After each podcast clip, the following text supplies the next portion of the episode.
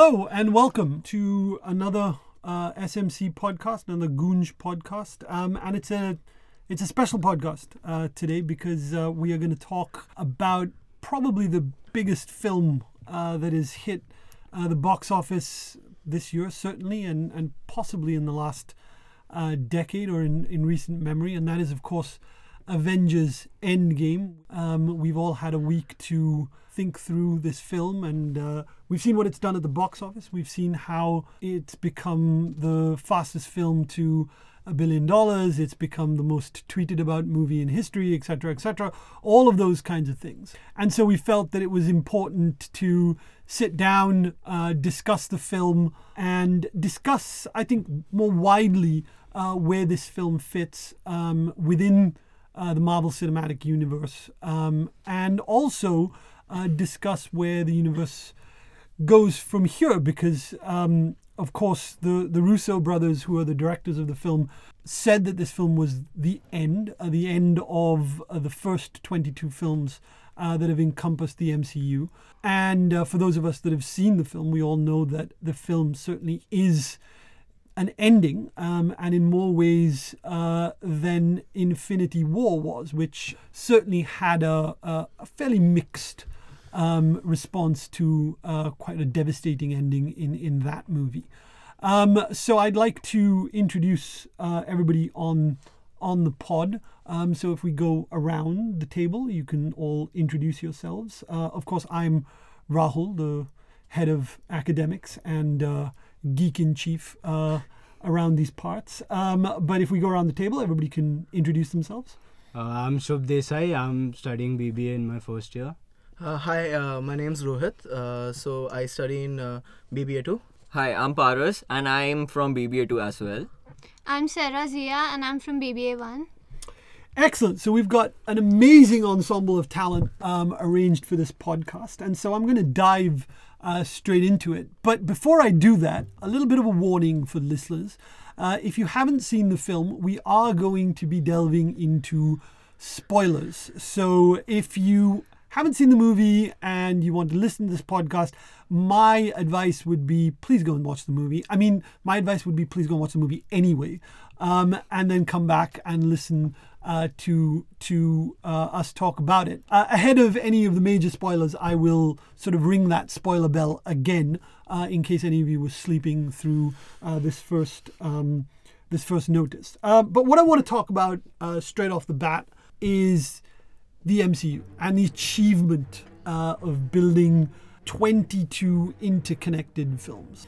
I think I'm I, I'm not the only one that, that says that you know this is something that we've never seen before and likely we will never see ever again. I don't think the MCU will ever try something this ambitious. Um, and what's so amazing about the the building of this is that it was just so organic. I mean, it's not like they had this idea that they were going to do this 22 films ago. Um, it was very hit and miss back then. Uh, Marvel was uh, just out of bankruptcy. Uh, it had sold the rights to most of its major characters. It picked up uh, a solid B, I would have thought, in terms of a comic character in, in Iron Man, um, and uh, announced a slate of films Iron Man, Captain America, Thor. And really, then it was we'll see what happens from here. Um, but the way they've built it uh, from then on uh, has been something, uh, I suppose, just short of phenomenal. Um, so if I go to Shubh first, um, in terms of this 22 film series, what what makes you most amazed at this achievement? I think what Kevin Feige has achieved as the chief of Marvel in keeping everything interconnected and all movies relevant to each other, the fact that he was able to pull it off for 22 films is amazing. And from a filmmaking point of view, that's really good. Uh, what's the amazing achievement of this is that he's managed to make the films each so distinct as well. So, despite the fact that they're they're sequely, they're not sequel. I mean, you know, in in the sense that they're not sequels, in the sense that they, he's managed to keep these films each very distinct. And even you look at Phase One versus Two versus Three, um, the films have built upon each other in terms of a tone and a style.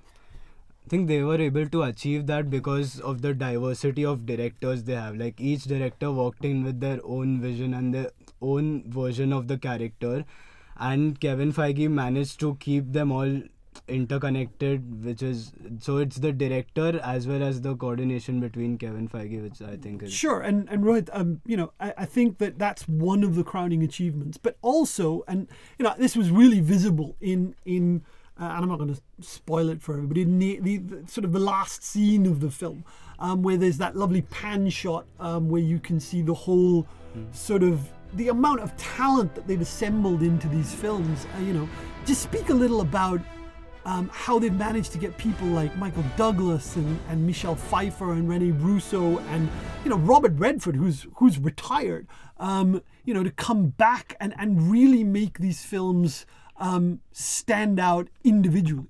So uh, I still remember the times when I used to watch Ben Affleck's Daredevil all the time, and I really thought you couldn't get A-listers anymore. You, you watched Ben Affleck's Daredevil more than once. yes, I did. You're a brave man. so and um, I was like, superhero movies are a joke. That was me as a kid, and then I slowly start started seeing this huge saga building up over and over. And as the fans were convinced i'm pretty sure the actors also became fans slowly and they were like we should get on this bandwagon too. Yeah. and it's a crowning achievement. Like you see what marvel has done over the past few years. So um, i still remember when i didn't used to care about hawkeye. And now i care about ronan and i care about all of these actors. I follow them closely. And marvel has become such an important part of my life and so many others that i think it's it's an achievement what they have done it can't be done again it's just it's lightning uh, captured in a bottle Sure. And part you know, taking off from that, that that you've become so close to these characters, and if this is the end, how do you feel? I mean, how do you feel it sort of losing now, seeing these characters again on screen? So uh, the thing is, since 2008, I've been following uh, ever since Iron Man came off, and uh, it's just that their origin stories, the character building, everything was so hitting to the point. I have resonated in those characters, and it's like I'm very connected to those characters, and I have been connected to the series for so long. I've invested my money, time, everything so much into the series that coming to an end of an era, it is too hard hitting for me because those years, like the 11 years, they've been so, uh, they have been on top of my head every time. That That's the first. I uh, I didn't know that I would be so hyped for a movie this much. It's like I'll go for the first show.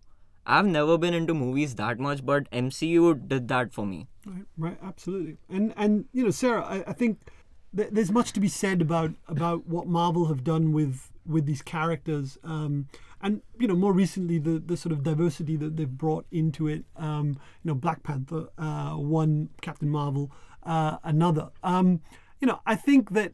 Uh, can you talk a little bit about how you as a as a as a girl, you know, and superhero movies were mainly male oriented and male dominated. But how have these movies now gradually brought women and um, you know young girls into this universe and made it as much a part of young girls growing up as it made it young boys? Well, in the beginning, it was very difficult for most of us girls to relate to any of the female characters there because there weren't many. It was in the beginning, it was just Black Widow, and she was mostly used as a secondary character to the other core Avengers. But over time, I've seen how they've uh, brought in more strong female characters like Wanda for example, who is stronger than other Avengers of the core team. And uh, we could take into account Captain Marvel, Okoye, and uh, uh, the Guardians of the Galaxy, Gamora, Nebula. And all of these characters have such a distinct personality to them, and it's really, it's really uh, enthralling to see them uh, grow and develop as characters. But uh, after seeing Endgame and the recent few movies that they've come up with, uh, Captain Marvel as such, uh, I think MCU has a long way to go before it can actually say that they're women centric as well. Sure, sure. No, I, I think that that's fair enough. I mean, I, I think it's it's it's a start that they've made, and, and, and they definitely need to to continue on um, some of that progress. Um, now let's let's get into the film. Let's let's start talking about about the movie. Uh, one of the things that struck me about the film um, was that that cold open um, that they did, and that, that was a really ballsy move. Um, you know, all, all the sort of hurt, and frankly, I, I bring it up again. Um, the, the the sort of divisiveness of that of that snap in Infinity War, where where there were quite a lot of people that that said, "Oh, you know, what's the point? They're all going to come back. This this is a gimmick, etc., etc." And, and to to lead uh, Endgame with with that, um, where where where Hawkeye's family basically gets gets gets snapped. Um, uh, I thought was uh, a, a very uh, gutsy call by the Russos, uh, but it also showed how how committed they were to that to that Infinity War snap, how convi- co- convinced they were um, that they did the right thing.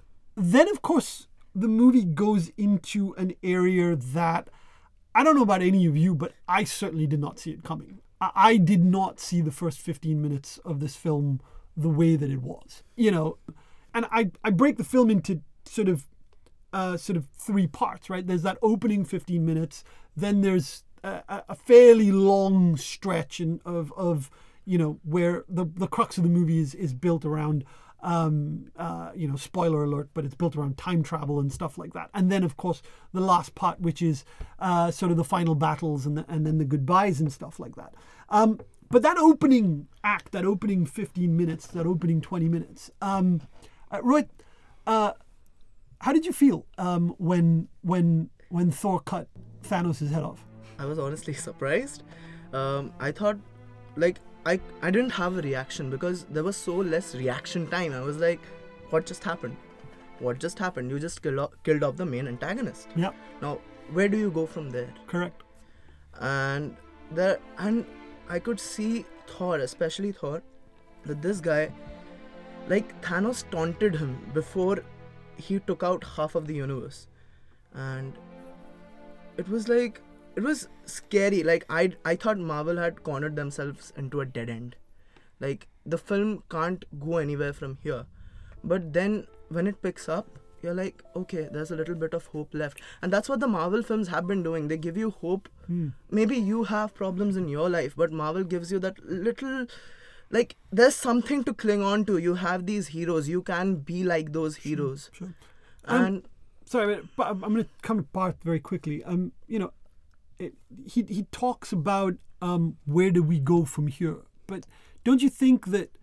Uh, I, I think I, I saw the film twice, and, and and when I thought about it, I thought that's kind of the point, right? Because um, not only is the audience asking themselves, well, where do we go from here? But I, I think the characters are asking themselves, where do we go from here? You know, we we've we, we had this mission to get back the stones. The stones are now gone. We've cut, we've killed Thanos, but still, um, we have nowhere to go.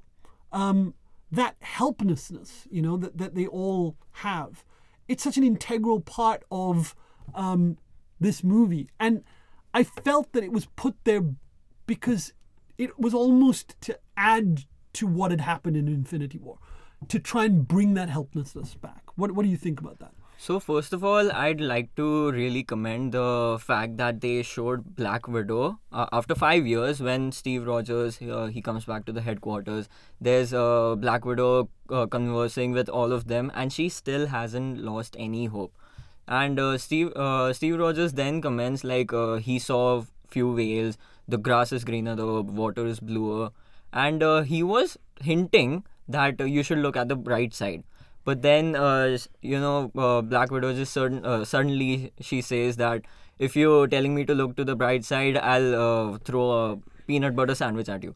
And uh, that's when it struck me that even though the even though it has been five years, they still haven't lost uh, complete hope. And when Steve Rogers says that everyone moves on but not us, that's when I knew that there's still hope and there will some like somewhere in the movie there will be a b- huge twist. And uh, I just wanted to know why Doctor Strange saved Tony uh, in Infinity War. And uh, slowly, slowly, when the plot built up, I knew that it was uh, because Tony had the answer to the time heist, and uh, uh, that's the reason why it all took place. And that's the only uh, reason I knew not to lose hope in the Avengers. Sure, sure, and and sure. I mean, you know that that bit, that section. So post, um, you know, Thor sort of walking out, and there's that lovely shot of his back where there's the screen kind of dissolves, um, and and then cut to sort of you know those words appearing on the screen. And I remember the audience is in shock because it's five, and then you're expecting it to say months or weeks or something, and it pops up years, Years, and you're like, what? What just what is going on? And that section was very interesting to me because. Um, generally speaking, if you look at the Russo's films, you look at uh, Winter Soldier, you look at uh, Civil War, you look at Infinity War, um, superheroes don't deal with with real people in any of those films. In Winter Soldier, not at all. In C- Civil War, uh, th- they fight that big scene in an airport, but the airport is completely empty. Uh, Infinity War, the question doesn't arise uh, because it's 100 miles an hour. But here you now have a chunk of a section. Perhaps it's not a long section, but you have a chunk of a section where finally you begin to see the impact on real people, um, which is a Joss Whedon thing. You know what I mean? You see it in Ultron with uh, Sokovia. You see it in in the Battle of New York, where you see real people getting stuck up in these massive uh, battles. Um, I thought that was a really moving part of this film. As Bart said, you know, it, it dug into the fact that Natasha and, and Steve are, I mean, just either they got hope or they're just stubborn. Um, but it also digs into the fact that, you know, what happens to the real population of the world. You know, I think that was really important to the film.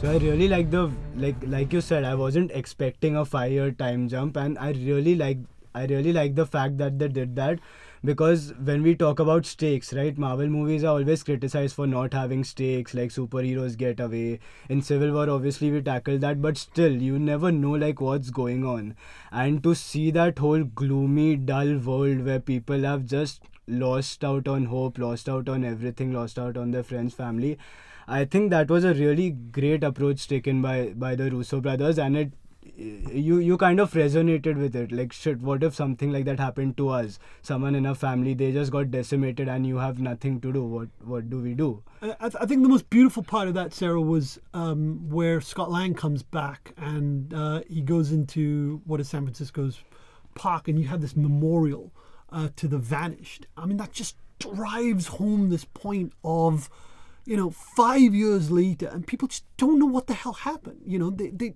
we know they were snapped out of out of existence, but you know, for the rest of the general public, there's still missing signs up. There's still, you know, these, you know, it, it's such a powerful tool that the Russo brothers used. Uh, I, I, I remember this part where right before they zoom in on the scene where Captain America is sitting and ho- hosting that little uh, get together f- for the normal people. There's a poster that says, "What do we do now that they're gone?" And uh, you know, it just struck me that uh, these people are dealing with so much loss right now that they don't really know how to go about it and then you fa- uh, f- uh, fast forward to the scene where scott gets out of the the uh, quantum realm and he's about to go and uh, he's just carrying that wagon around in front of the house and he sees that kid.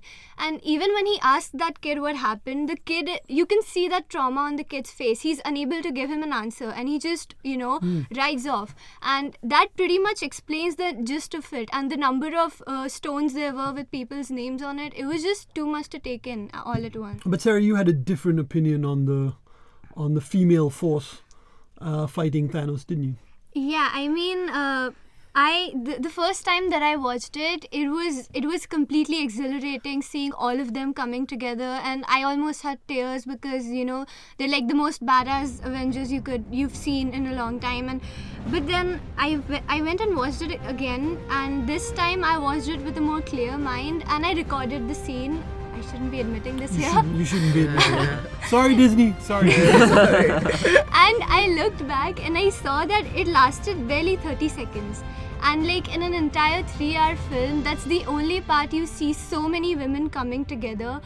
In fighting together and it lasted barely 30 seconds which really disappointed me because they're really strong characters with personalities of their own which could have been used in the uh, post uh, in the prior scenes as well especially Okoye who was still there after the snap we had uh, we had uh, Black Widow before the snap she could have gotten more scenes regarding that so it was it was kind of disappointing for me that it only lasted that long I, I agree. I mean, I, I agree to some extent. I mean, I, I personally think that a lot of these scenes were uh, because you have the, the the three of them battle Thanos first, and then you've got a bunch of new characters that battle Thanos later. For me, that's the, that that battle is a passing of the torch. It's look, we've done our bit. Now it's your turn, and it was great to see so many of those female heroes hold their own against Thanos because you know I think it, it this is not their story, but their stories are ahead in the MCU. There are lots of future stories that are going to be told, and um, I thought that that, that scene sort of um, showed the potential of, of, of what's going to come. Um, I want to talk about the ending. Um, I have never cried so much in a movie in a in a long time. None of us um, Uh, absolutely blubbing like a child uh, at the end um, because uh, there's a there's a there's a delay. You know when when when Tony says his dialogue, "I am Iron Man," and snaps his fingers, you know what's coming. But before you have this whole roundabout shot where all the Thanos' army basically disappears and it takes Thanos forever to disappear. And in all that, your anxiety of oh god, Tony, oh god, Tony, before you come back to the man and see what this has taken out of him in terms of a toll. Um, absolutely brilliant. I thought. Um, didn't see it coming. I, I didn't think that they would kill off Stark. Uh, I thought you know everybody's money was on was on Cap. Yeah. Um, but I thought killing off Stark in the way that they did it made so much sense uh, for the movie. Made so much sense for the MCU uh, going forward. I think it, you know.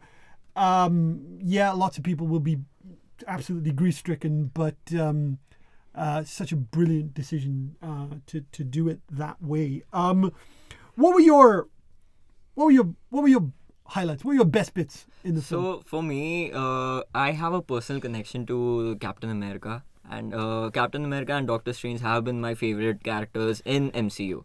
And uh, okay, sorry to say that, but I didn't really care about Tony Stark all that much. Oh my god. I never, I never thought that I would cry buckets when he dies. So the first part, uh, the highlight, like when I started crying in the movie, it was when uh, Captain America picks up Mjolnir. Oh damn. Oh God, crying! Yeah, that the scene was just very I was overwhelming. howling. I was The- waving my hands like a It was just person. very overwhelming for me. That and when Avengers assemble. No, actually, actually, on that, um, and I know Ratchet is screaming at us to finish, but I, I'm, I'm going to, I'm going to keep going as long as I can. Um, on that, actually, uh, more than uh, Captain America picking up uh, uh, the hammer. Um, what I loved the most was Thor's reaction. Yeah, You know, Thor's I reaction knew it. I knew it. and I thought that was just so brilliant. Exactly. That you know, and it throws back to Ultron, like you said, Yeah. where where Thor was, Like you know, and now you've got this thing. Whether was Cap faking it? Was he not faking it? Could he lift the, the hammer back then? And has he kept this all this time? I mean, really, it opens up so many possibilities. It's, it's very, very, very, very meta. But uh, uh, awesome bit, yes, absolutely. What about you, Shubh? Favorite bits? Favorite bits, um, Tony's death. It wasn't my favorite in a way that I liked it, but obviously it was the most overwhelming moment of the film.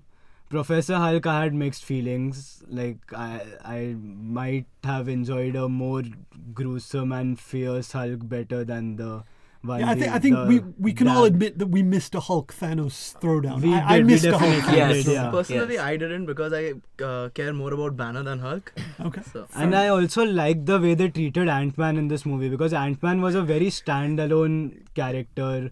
And like, even if he wasn't connected to the movies, not many people would seem to mind. But in this movie, he was the primary source of how they will save the universe and i thought that was just brilliant how they paid his character off and for the ending i could i don't think they could have done it any better like that was the logan for the mcu Logan for the MCU. yes, Rohit, best bits. Uh, first of all, the Justice League of Thanos. All right. so so uh, when uh, Tony wipes the entire army out, and I really like the contradiction between the 2014 Thanos and the 2018 Thanos, which shows how much his character has come. And I really liked that they brought back uh, the kid from Iron Man 3. At the end. Yeah. yes, yeah. at the end. So That was a nice touch. I think Iron Man 3 is very underrated as a film. Yeah. definitely I think that would Uh, also yeah. come off as passing of the torch. Like we have a we have an idea Sure. of passing of the torch. Sarah, best bits. Uh, well, the most emotional part for me in the film was definitely Vormir when uh, Nat died because I, I just I just I don't know I connected to that part so much more than the other parts and uh, Paras can remember I was bawling like a baby at her death No, more so- more so- than the ending. So, so was I. I. I have to say, uh, when when Nat died, I, I literally felt like somebody had dropped something on my chest. It was it was like that. That oh my god, I can't believe this is happening. and it was very Um, unexpected yeah, very. And I, I'm, I'm going to come a little bit out of left field on what I thought was uh, one of the best bits of, of the film. I mean, obviously, you've got all of the, the, the fan bits um, that are great, but one of the great bits and one of the underrated bits of the film I thought was Nebula. Um, I thought that they have done such a great job with Nebula's character throughout these two movies, um, from Infinity War to to Endgame, and I thought Nebula was so crucial um, to this film, both as a uh, as an antagonist as well as a, a as a hero in in the film, and I I, I just. Uh, hats off to to the Russos uh, for having done that because I think Karen Gillan is an amazing actress. And I, I thought Nebula she's such a good character. She's such a great character. Um, and I, I really enjoyed um, as much as Ant Man is um, sort of integral to this film, so is Nebula from a different point of view, and I really, really enjoyed her her contribution uh, to the film. Um, all right, so I'm going to come to to the end now of this uh, podcast. Ratchet is giving us more glaze. Um, where does where does where does Endgame sit in the pantheon of the MCU? Um, what, what's your what's your what's your top three? Give me your top three MCU films. Shubh, top End- three.